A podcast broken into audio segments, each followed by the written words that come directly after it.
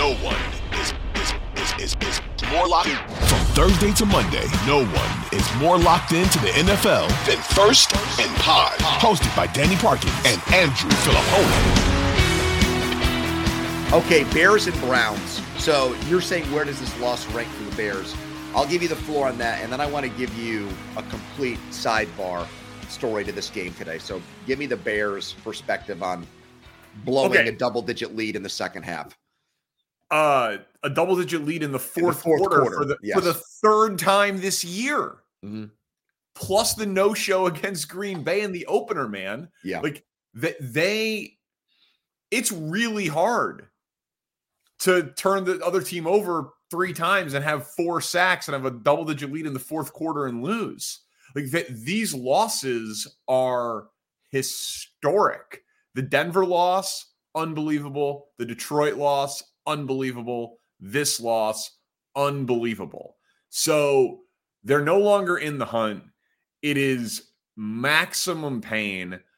I didn't think that Justin Fields played that well, but he wasn't a top five problem in the game. He was let down. I mean, Tonyan, he had about 120 yards of touchdowns dropped between Tonyan in the first half and Mooney at the end of the game. There's like an unbelievably idiotic storyline or talking point going around about Matt Eberflus not kicking the field goal at the end of the first half. It was a 55-yarder into the wind with Cairo Santos. He was short from 52 going that direction pregame, like the ball dropping 5-10 yards short. Like, he had absolutely no chance of getting it. Another time where Fields doesn't get the call on the late hit. He's got to be the least protected quarterback in the NFL. Getsy is maddening as a play caller. The moral of the story is that the Bears are improving, but they're not good enough anywhere. They're not good enough at quarterback. They're not good enough at head coach. They're not good enough at offensive coordinator. They need to dare to be great, because the rest of the roster actually is pretty good. And Ryan Poles seems like he really knows what he's doing in terms of evaluation. So I still think overall the arrow's pointing up, but this year has just been excruciating in terms of like the actual results of these games. Okay, so I was driving back home from a family get-together. My grandmother had her 90th birthday on Saturday. And we surprised her. She didn't know about it. I thought we were going to give her a heart attack when she saw. Yeah, that's risky. You can't be surprised a 90-year-old. She's honestly is lucid and still with it and works out and stuff as a 90-year-old. It's like really an inspirational thing to see that she still got it like that. So driving back, I'm driving. You know, I kind of tried to beg off of that to watch games, but Amanda wasn't really feeling it. So I'm driving at this point, the last leg of the trip. Yeah, you're not a good driver either. Thank you for that. No problem. And I put on the Bears radio broadcast. Now, we don't have the game anymore, right? No. It's the worst NFL broadcast in the league. I know we're on the scores thing. This is not like I'm doing this just to, you know, get like a thumbs up or attaboy from you guys. Just three things that happen that I can't stand as like a listener of football. The halftime show takes calls. What the F is that? How long has that been going on for? Let's have Bill in Arlington Heights tell us about, you know, what Matt Eberflus did with Cairo Santos. It's unbelievable. Halftime's 12 minutes. How long's the segment? The guy can't do 2 minutes without going to break. Give me a quick out-of-town scoreboard and be done with it. I don't need you to set up calls there. Are the calls even real? Are they plants? I mean, how do you even get calls that fast? So that's the first one. The sideline reporter is awful. I mean, when I say he added zero, he added nothing and probably subtracted from the broadcast.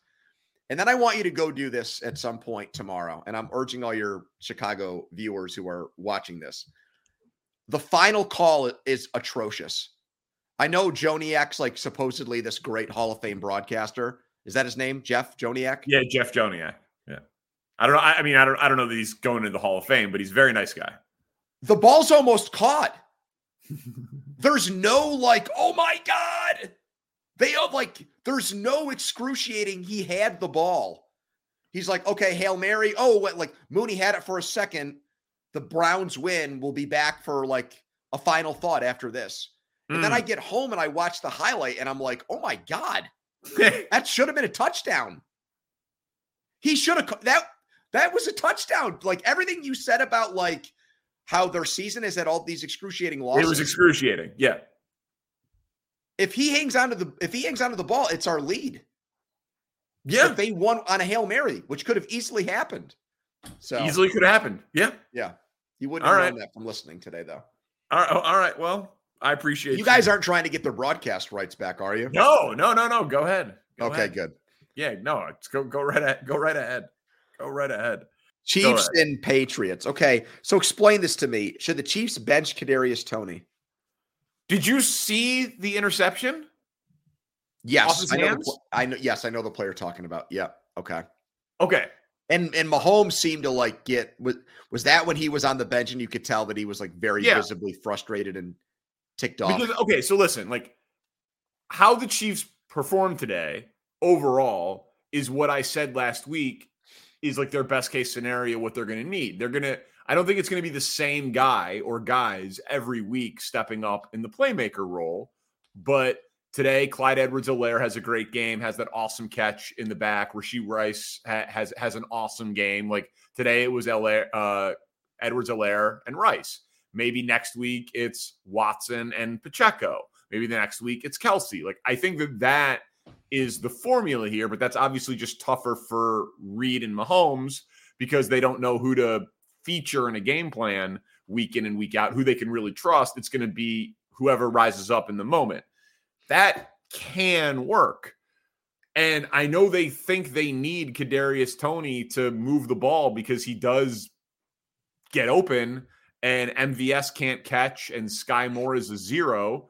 But Toney, if it was baseball, Kadarius Toney would have a negative WAR. Yeah. I don't know that I've ever seen a wide receiver single-handedly have this many like crippling back-breaking plays, like drops and just handing the ball to the other team, man. I would consider benching him for like a half.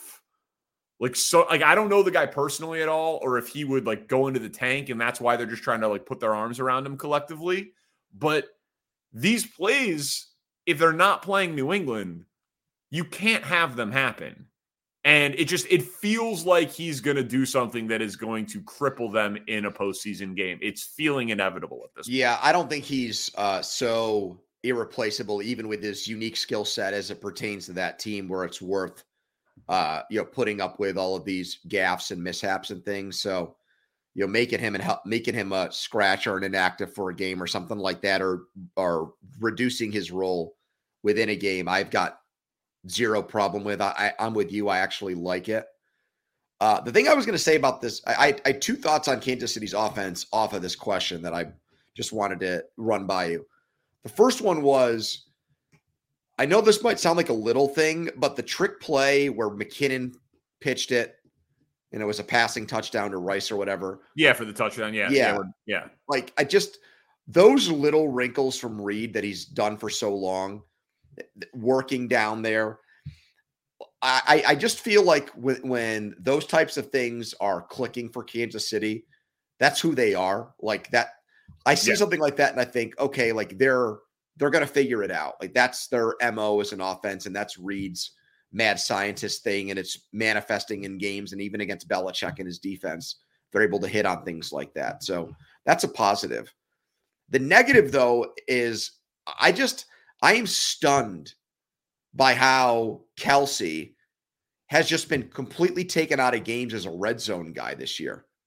It's now like 4 or 5 games in a row without a touchdown catch for him. He only has 5 for the season.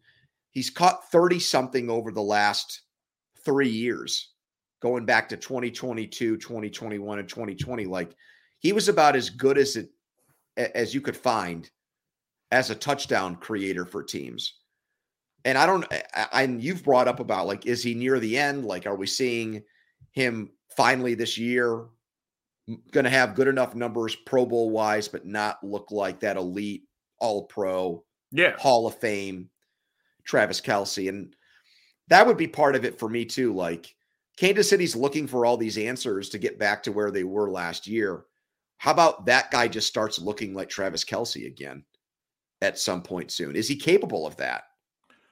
I think he's a step slower, and he's getting a massive amount of defensive attention because no one else commands any defensive attention.